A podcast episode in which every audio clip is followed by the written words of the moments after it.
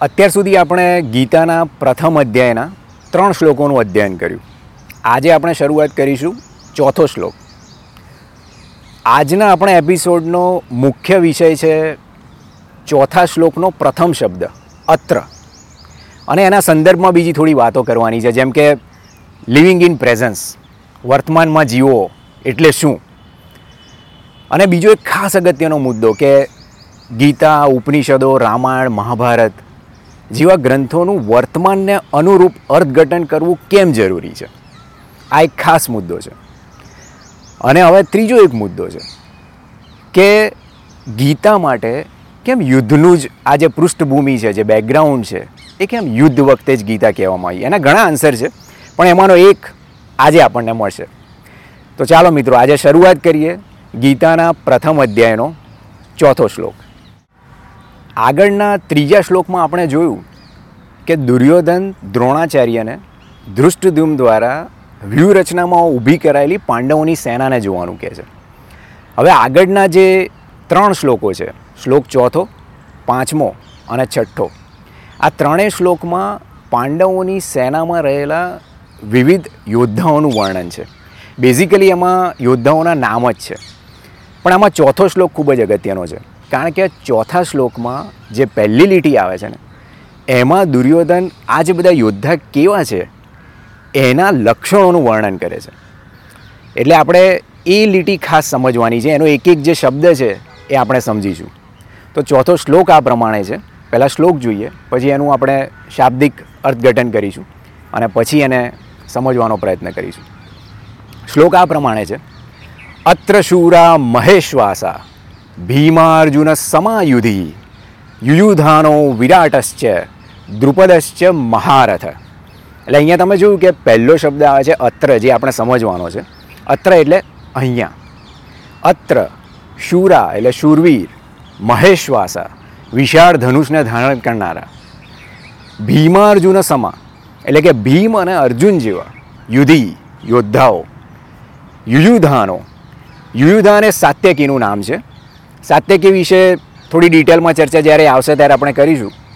યુયુધાનો વિરાટશ્ચ છે મહારથ. એટલે કે દ્રુપદ અને વિરાટ જેવા મહારથીઓ. એટલે બેઝિકલી આ શ્લોકમાં એવું કહેવા માગે છે કે પહેલાં જે લક્ષણો વર્ણવ્યા, અત્ર, શૂરા, મહેશ્વાસા, ભીમાર્જુન સમાયુધિ. એટલે કે ભીમ અને અર્જુન જેવા યોદ્ધાઓ કે જે મહાન, આવા વિશાળ ધનુષને ધારણ કરે છે. એવા યોદ્ધાઓની આખી આ લાઈન છે. એટલે હવે આપણું ફોકસ આપણે લઈ જઈએ. શબ્દ છે અત્ર. અત્ર એટલે શું? અત્ર. અત્ર એટલે અહીંયા. હાલ. Right now in this moment એક ક્ષણ પહેલાં પણ નહીં, એક ક્ષણ પછી પણ નહીં. ભૂતકાળમાં પણ નહીં અને ભવિષ્યકાળમાં પણ નહીં. કારણ કે યુદ્ધ વર્તમાનમાં લડાતું હોય છે. કોઈના કુળમાં ભલભલા મહાન યોદ્ધાઓ થઈ ગયા, એનાથી અત્ર. અહીંયા કંઈ ફરક નથી પડતો. દુર્યોધને કહેવા માગે છે કે કુળ ભલે મહાન હોય, પણ અત્યારે જે છે, એનું મહત્ત્વ છે. બીજી વાત, ભવિષ્યમાં કોઈના કુળમાં ભલભલા બાળકો થવાના હોય, મહાન યોદ્ધાઓ થવાના હોય, એનાથી પણ આજે કશો ફરક નથી પડતો. એટલે અત્ર શબ્દ એમ કહેવા માગે છે કે અહીંયા આ જે બધા યોદ્ધાઓ છે અત્યારે, બીજી એક વાત, ઘણીવાર આપણે ભૂતકાળની વાત કરી, ભવિષ્યની વાત કરી, પણ તમે કહો કે વર્તમાનમાં હોય તો, વર્તમાનમાં હોય પણ ઘેર બેઠા હોય એવા યોદ્ધાઓનો કંઈ ફરક નથી પડતો અથવા તો પાર્ટિસિપેટ ના થતા હોય. જેમ કે બલરામે પાર્ટિસિપેટ નથી કર્યું યુદ્ધમાં, તો એનો પણ કંઈ ફરક નથી પડતો. એટલા માટે આ જે સેન્સ ઓફ અર્જન્સી છે રાઈટ નાવ એ દર્શાવવા માટે આ અત્ર શબ્દ વપરાયો છે. કેમ? કારણ કે પાછળના જે બધા ગુણો છે ને, પહેલાં આ શ્લોકની જે પહેલી લીટીમાં જે બધા ગુણો વર્ણવ્યા છે, શુરા, મહેશવાસા, ભીમાર્જુન સમાયુધિ એ અત્ર હાલ ઉપસ્થિત ના હોય તો એનો કોઈ ફરક જ નથી પડતો. કારણ કે ગુણોની કોઈ વેલ્યુ નથી જો આપણે અત્ર શબ્દ કાઢી લઈએ તો. હવે બીજી એક વાત કે અત્ર શબ્દ વ્યાસજીએ દુર્યોધનના મોઢામાં મૂક્યો છે કે જે વર્તમાનનું મહત્વ જ નથી સમજતો. એટલે એ પણ એક કોન્ટ્રાસ્ટ છે પાછો. કે અત્રથી શરૂઆત કરે છે. આમ એવું કહે છે કે વર્તમાનમાં આવું છે, પણ એને વર્તમાન પરિસ્થિતિનું કોઈ જ ભાન નથી. એટલે તમે જુઓ કે ગીતામાં આવા ઘણા બધા કટાક્ષ આવે છે. એટલે બોલવાની શરૂઆત અત્રથી કરે છે. અથવા તો આપણે એમ કહી શકીએ કે વ્યાસજી એના મોઢામાં અત્ર શબ્દ મૂક્યો છે. એ એક સેન્સ ઓફ ઇમરજન્સી અને વર્તમાનની વાસ્તવિકતા તરફ આપણી નજર જાય ને એટલા માટે છે. હવે પહેલાં મેં પ્રશ્ન પૂછ્યો હતો કે ગીતામાં યુદ્ધની જ પૃષ્ઠભૂમિ કેમ? યુદ્ધનું બેકગ્રાઉન્ડ કેમ લેવામાં આવ્યું છે? તો તમે જુઓ કે યુદ્ધ જ એક એવી પરિસ્થિતિ છે, જ્યાં એક સેન્સ ઓફ અર્જન્સી હોય. યુદ્ધમાં ઘોર વાસ્તવિકતા હોય. યુદ્ધમાં આ જ ક્ષણ મહત્ત્વની છે. યુદ્ધમાં એવું નથી હોતું કે એક ક્ષણ પહેલાં ને એક ક્ષણ પછી. તમે એમ કહો કે યુદ્ધ ચાલતું હોય ને તમે એમ કહો કે પાંચસો પ્લેન આવવાના છે, પણ પાંચ દિવસ પછી આવશે. પણ એનો કોઈ મિનિંગ નથી. હમણાં પાંચ મિનિટમાં યુદ્ધ પતી જાય પછી શું? એટલે યુદ્ધમાં તો અત્યારે તમારે હાલની તારીખે જે રિસોર્સિસ છે, એનાથી યુદ્ધ લડવાનું છે. ભૂતકાળના રિસોર્સિસનું કંઈ કામ નથી. અને ભવિષ્યમાં આવવાના છે, એ તમે યુટિલાઇઝ નથી કરવાના. તો આપણા જીવનમાં પણ આવી જ વસ્તુ છે. જ્યાં સુધી સેન્સ ઓફ અર્જન્સી નહીં આવે ને કે તમારે તમારી પરિસ્થિતિમાં સુધાર લાવો છે. પણ આપણે નથી કહેતા કે હવે તો કોઈ છૂટકો જ નથી. એ જે છૂટકો જ નથીવાળી મોમેન્ટ આવે ને, ત્યારે જ માણસ કંઈક કરવા માટે કટિબદ્ધ થાય. અથવા તો પરિસ્થિતિ એને પ્રેરે. નહીં તો લોકો કહી શક્યા હોત કે હવે અર્જુનને આ યુદ્ધ વખતે આવડી મોટી ગીતા સંભળાવવાની ક્યાં જરૂર હતી? શાંતિથી પહેલાં બેઠા હતા. ચલો, હું તો કહું છું, યુદ્ધની પૃષ્ઠભૂમિ તૈયાર પણ થઈ ગઈ. તો યુદ્ધ કરવા નીકળ્યા ને વચ્ચોવચ્ચ સંભળાવવાની ક્યાં જરૂર હતી? છાવણીમાં શાંતિથી સંભળાઈને જ આવ્યા હોત તો? પણ ત્યારે આ અર્જન્સી નથી. અર્જુન પણ એટલો તૈયાર નહોતો ને હવે એના છૂટકો જ નથી. અમુક પરિસ્થિતિ એવી હોય, ત્યારે જ એ જ્ઞાન અગત્યનું હોય. એટલા માટે આ વન ઓફ ધ આન્સર છે. પણ એટલા માટે આ યુદ્ધની પૃષ્ઠભૂમિ મૂકવામાં આવી છે કે એક સેન્સ ઓફ અર્જન્સી બતાવે છે. કે હવે નહીં ચાલે. વર્તમાનમાં રહેવું પડશે. વર્તમાનને સમજવો પડશે. અને એ રીતે આપણે આપણો રિસ્પોન્સ આપવો પડશે. આ જે સેન્સ ઓફ અર્જન્સી છે, એના પરથી મને એક વાત યાદ આવી કે થોડા દિવસ પહેલાં ફાઇનાન્શિયલ ટાઈમ્સમાં એક આર્ટિકલ આવ્યો હતો કે જેમાં એપલ કંપની તમે બધા જાણતા હશો આઈફોન બનાવે છે. તો એનું મોટાભાગનું મેન્યુફેક્ચરિંગ અત્યારે ચાઇનામાં છે અને અત્યારે એ પોતાની product line diversify manufacturing diversify કરવા માગે છે. તો એના ઉપર એક આર્ટિકલ હતો. તો અમે અલગ અલગ વેન્યુની તપાસ કરે છે. તો એમાં ઇન્ડિયા પણ એક છે. ઇન્ડિયામાં હાલની તારીખે એપલનું મેન્યુફેક્ચરિંગ પાંચ ટકા પણ નથી. એટલે ગઈ વગાડીને કહેવામાં આવે છે કે એપલ મેન્યુફેક્ચરિંગ ચાલે છે. પણ એમાં એ આર્ટિકલ એવું કહેવા માગતો હતો, એમણે રિસર્ચ કર્યું હતું કે એપલ બીજે ડાયવર્સિફાય કેમ નથી કરી શકતું? પ્રોબ્લેમ શું છે? તો પ્રોબ્લેમમાં એમણે એ કીધું કે એક તો એ છે કે ઇન્ડિયામાં જે મેન્યુફેક્ચરિંગ થાય છે ને એમાં જે ટૂલિંગ જે પ્રોડક્ટનું ટૂલિંગ કરે છે અને એન્જિનિયરિંગ બેકગ્રાઉન્ડ હશે એને ખબર હશે કે તમે કાસ્ટિંગ કરો ને પછી જે ટૂલિંગ કરવાનું હોય કમ્પોનન્ટ બનાવવાનો હોય, એનું જે પ્રિસિઝન જોઈએ ને, એ પચાસ ટકા કરતાં વધારે પ્રોડક્ટમાં એપલની એક્સપેક્ટેશન પ્રમાણે હોતું નથી, એટલે ઇન્ડિયાનો rejection rate more than fifty percent છે. એટલે એટલી પ્રોડક્ટ નકામી જાય અથવા તો એને રિસાયકલ કરવી પડે. એટલે ક્વોલિટી બાબતે તો આપણને બધાને ખબર જ છે, આપણો એટીટ્યૂડ પણ જે સેન્સ ઓફ અર્જન્સીની આપણે વાત કરીને બહુ ઇન્ટરેસ્ટિંગ હતી. એમણે કીધું કે એપલ એન્જિનિયર્સનો એમણે ઇન્ટરવ્યૂ લીધો અને એન્જિનિયર્સે એવું કીધું કે અમે અત્યારે જો કોઈ ડિઝાઇન તૈયાર કરી અને કોઈ નવો કમ્પોનન્ટ બનાવવાનો હોય ને, અને અમે ચાઇનાને કહીએ, અને અમારી એક્સપેક્ટેશન હોય કે અઠવાડિયા, દસ દિવસની અંદર એ તૈયાર થશે ને, પછી નેક્સ્ટ મિટિંગમાં આપણે વાત કરીશું. તો જ્યારે કે હજુ તો અમે એમણે આપ્યું હોય, અને અમને એવી એક્સપેક્ટેશન હોય કે દસ પંદર દિવસમાં તૈયાર થશે ચાઇનાવાળા બીજા દિવસે કમ્પોનન્ટ લઈને આવી જાય. આને કહેવાય સેન્સ ઓફ અર્જન્સી એમને મેન્યુફેક્ચરિંગ લેવું છે. એટલે એ બતાવે છે. તો એ જ રીતે આપણામાં પણ આ એક સેન્સ ઓફ અર્જન્સી હોવી જોઈએ. ત્યારે જ કોઈક કામ થશે. હવે ઘણીવાર લોકો વાતો કરતા હોય છે કે ચલો, ભૂતકાળમાં આપણી જોડે હજારો પુષ્પક વિમાન હોય. પણ અત્યારે એકે રોડ ખાડા વગરનો ના હોય તો શું કરવાનું?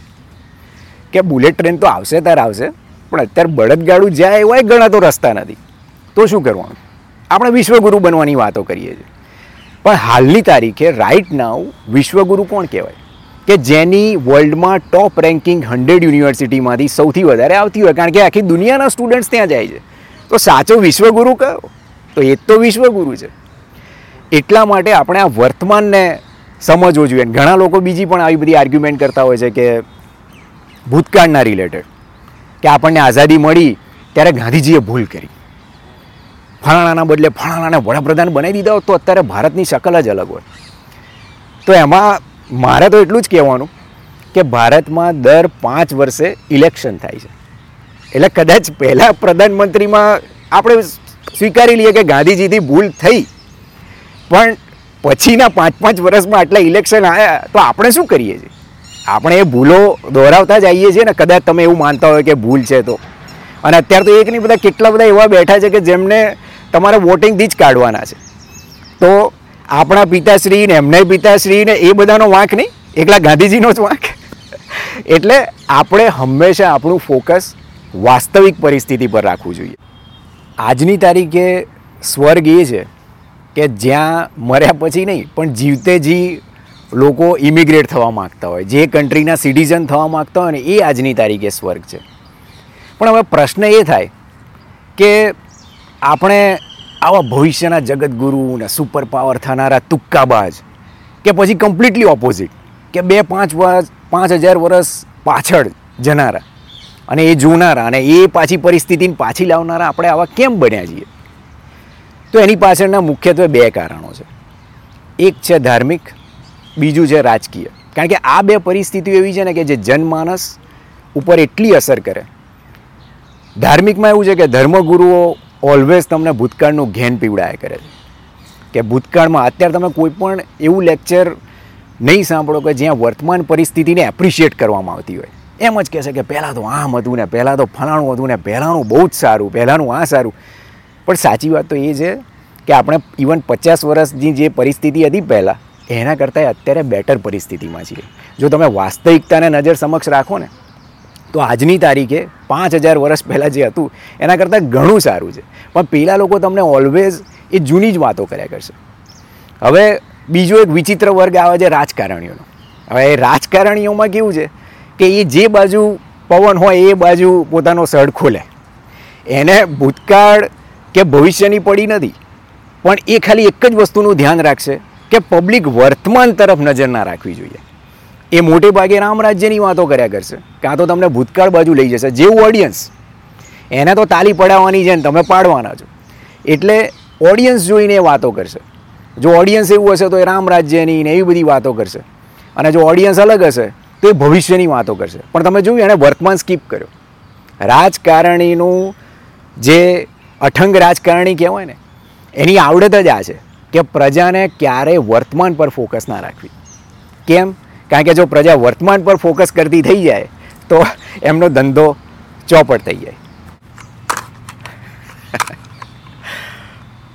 હવે વર્તમાનના સંદર્ભમાં બીજી એક વાત કરવાની છે. તમે જોશો કે મારા હાથમાં કંઈક છે. હવે હું તમને પ્રશ્ન પૂછું કે મારા હાથમાં શું છે? તો તમે કહેશો કે આ એક રમકડાની ગાડી છે રાઈટ પણ આ જ પ્રશ્ન, જો હું કોઈ કંઈક બાળકને પૂછું નાના બાળકને. અને કહું કે મારા હાથમાં શું છે? તો એ શું કહેશે એ કહેશે કે ગાડી છે. રમકડાની શબ્દ એ નહીં વાપરે. કેમ? વસ્તુ એની એ જ છે, પણ એનું અર્થઘટન બદલાઈ ગયું. બીજું એક ઉદાહરણ લઈએ. આજે કોઈ બાળક આવીને તમને એમ પૂછે કે વરસાદ કેવી રીતે પડે છે? તો એની એજ પ્રમાણે તમે ઉત્તર આપશો કે બહુ નાનું બાળક હો તો તમે એવું કહેશો કે ઉપર પાણીની એક ટાંકી છે અને ભગવાન નળ ખોલે છે અને વરસાદ પડે છે. એ જ રીતે કોઈક વાર તમે એવું કહેશો કે એ તો ભગવાન વાદળા મોકલે છે અને વરસાદ પડે છે. હવે વિચારી લો કે આ બાળક મોટું થાય છે અને બારમા ધોરણની પરીક્ષા આપવા જાય છે. બારમા ધોરણની પરીક્ષામાં જો એવો પ્રશ્ન પૂછાય કે વરસાદ કેવી રીતે પડે છે? અને જો એ બાળક આ ઉત્તર લખીને આવે કે ભગવાન ઉપરથી ટાંકીનો નળ ખોલે છે અથવા તો વાદળ મોકલે છે અને વરસાદ પાડે છે. તો હવે આ વિદ્યાર્થીને મારે કેટલા માર્ક આપવાના? રાઈટ તો તમે કહેશો કે આ બે ઉદાહરણ તો તમે સમજી ગયા આમાં કશી નવાઈ નથી.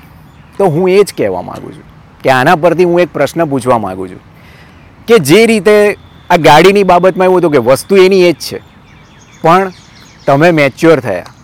વાસ્તવિકતા જે છે એ સમજવાની તમારામાં દ્રષ્ટિ આવી એટલે આ રમકડું થઈ ગયું. એ જ રીતે વરસાદ કેવી રીતે પડે છે બારમા ધોરણના વિદ્યાર્થી પાસેથી એક્સપેક્ટ કરવામાં આવે છે કે બાષ્પીભવનને સમજે. એના માટે હવે ચાંદા મામા નથી, સૂરજ દાદા નથી. એને બીજી સમજણ કેળવવી પડે. તો આ બધી વાતો તો આપણે સમજી જઈએ છીએ. આ ઉદાહરણ મેં કીધું તો તમે ઘણા બધા સમજી ગયા છો.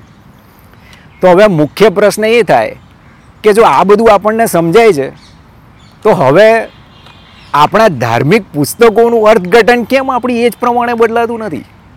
અને આ કે એવી વાત નથી કે આપણા જ ધર્મની વાત નથી, આ જ્યાં જે આખી દુનિયાનો આ જ પ્રોબ્લેમ છે. કે જે વાત આજે એક ઘોડિયામાં પડેલું એક ધાવતું બાળક જે વાર્તાઓ સાંભળે ને, એની એ જ વાર્તા તમને આજે એંસી વર્ષનો ડોસો મરણ પથારીએ પડ્યા પડ્યા પણ એની એ જ વાર્તા કહેશે. પણ કોઈ એ સમજવા તૈયાર જ નથી કે રામ, સીતા, રાવણ ને હનુમાનની વાર્તાઓ તો તમે નાના હતા એટલા માટે કરી હતી. પણ હવે તમારે રામ તત્વ અને એ સીતા તત્વ, એ તત્વો તમારે સમજવાના છે કે હનુમાન તત્વ શું છે. એટલે તાત્વિક વાત કોઈ કરતું નથી, પણ આપણે એની એ જ વાર્તાઓ પકડી રાખીએ છીએ. એટલે હવે આપણે જેમ જેમ વિકસિત થતા જઈએ, જેમ આપણી મેચ્યોરિટી વધતી જાય, એમ આપણે આ રામ તત્વ કૃષ્ણ તત્વ શિવ તત્વ એને સમજવાનું છે. એની એ જૂની વાર્તાઓ નથી પકડી રાખવાની. એનું અર્થઘટન અલગ રીતે કરવાનું છે. આજે ઘણા મૂર્ખાઓ એકની એક વાત પકડીને બેસી રહે છે કે શ્રી કૃષ્ણ ભગવાનને કેટલી રાણીઓ હતી? આ પ્રશ્ન હજુ બી હજારો લોકો પૂછે છે. બીજી વાત, આજની તારીખે ઘણા કહેવાતા વિદ્વાન લેખક, લેખિકાઓ ભગવાન શ્રી કૃષ્ણના પ્રેમ લીલાઓ પર બસો પાંચસો પાનાના પુસ્તકો છાપી મારે છે. પણ જો આ બધા છે ને હજુ પણ એમની બાલ્યાવસ્થામાં છે, માનસિક રીતે. એટલે હું એમ નથી કહેતો કે આ બધી બાબતો જે કોઈ કરતું એને ધૂતકારી અને આપણે એમ કહેવું કે ચલો તમે મૂર્ખ છો ને ગાંડા છો. ના એવી વાત નથી. એમની સમજણ કાચી છે તો જે ખરેખર વિદ્વાન માણસો છે, એમણે સાચી સમજણ લાવવા પ્રયત્ન કરવો જોઈએ. સારા પુસ્તકોનું પણ જો વાસ્તવિકતાને અનુરૂપ અર્થઘટન ના કરીએ, તો આપણે એમાંથી કોઈ જ સાર ના લઈ શકીએ. એ જ રીતે ગીતા છે, ઉપનિષદો છે, રામાયણ છે, મહાભારત છે, એને આપણે વાસ્તવિક પરિસ્થિતિના અનુરૂપ સમજવા પ્રયત્ન કરવો જોઈએ. નહીં કે એ જે બે પાંચ હજાર વર્ષ પહેલાં જ્યારે લખાયા હતા, એની એ પરિસ્થિતિને પકડી રાખીએ. અને એ જ એ પુસ્તકનું મહત્ત્વ છે કે વાસ્તવિકતાના સંદર્ભમાં પણ તમને એટલું જે નોલેજ આપશે. આજે હજારો સત્યનારાયણની કથાઓ અને ભાગવતની સપ્તાહો બેસે છે. પણ એની એ જ વાતો રિપીટ કરવામાં આવે છે. પણ વાસ્તવિકતાને અનુરૂપ એનું અર્થઘટન થતું નથી. હવે આજે કોઈ મને એમ કહે કે તમે આ શિક્ષણની ને રાજ્ય વ્યવસ્થાની ને અર્થવ્યવસ્થાની ને સમાજ વ્યવસ્થાની ને આવી બધી વાતો શું કરવા કરો છો? હમણાં તો ગીતાની જ વાત કરો ને, ગીતાનો શ્લોક કહો ને, એનો મિનિંગ કહો ને, વાર્તા પતી ગઈ. તો જો હું આવું કરીને બેસી રહું તો મને એવું લાગે છે કે માનવ જીવનને સ્પર્શતા જે જે સબ્જેક્ટ્સ છે અથવા તો જે જે વિષયો છે, એને જો હું અવગણું, તો ગીતાના અર્થઘટનને ઘોર અન્યાય થયો ગણાશે. આવી મારી માન્યતા છે. હવે આજનો અંતિમ મુદ્દો. ઘણા બધા લોકો વાતો કરે છે કે વર્તમાનમાં રહો. લિવ ઇન પ્રેઝન્ટ પણ લિવ ઇન પ્રેઝન્ટ એટલે શું? એટલે મોટા ભાગના લોકોને તમે પૂછશો ને કે લિવ ઇન પ્રેઝન્ટ એટલે શું? એટલે તરત જ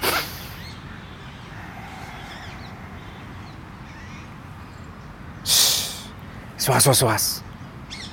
શ્વાસોશ્વાસને ઓબ્ઝર્વ કર્યા કરો. ઘણા લોકો આખી જિંદગી શ્વાસોશ્વાસને ઓબ્ઝર્વ કર્યા કરે છે. જુઓ, મિત્રો, આ લિવ ઇન પ્રેઝન્સ નથી.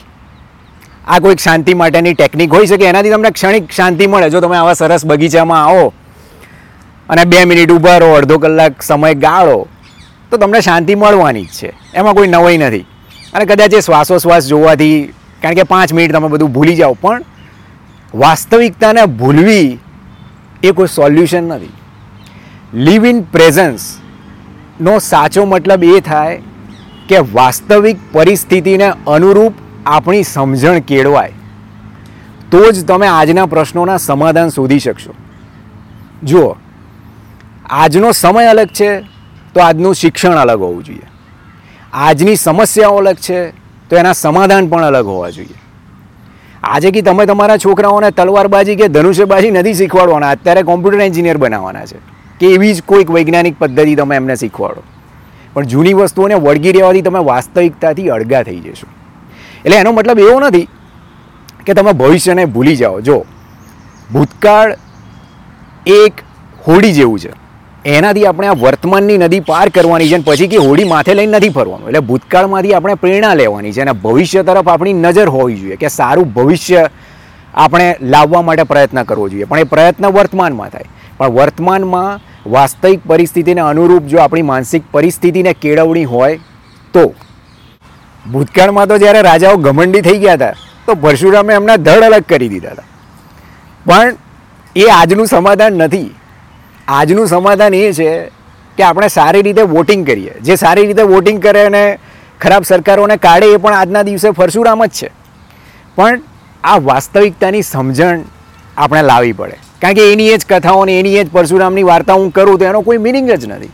પણ વાસ્તવિકતા શું છે એનો પહેલાં તો આપણે સ્વીકાર કરીએ અને એને અનુરૂપ આપણે સમજણ લાવવા પ્રયત્ન કરીએ. અંતમાં એટલું જ કહીશ કે ભગવાન શ્રી કૃષ્ણ આપણે સૌને આ ગીતા જેવા મહાન ગ્રંથને વાસ્તવિકતાના સંદર્ભમાં સમજવાની શક્તિ આપે.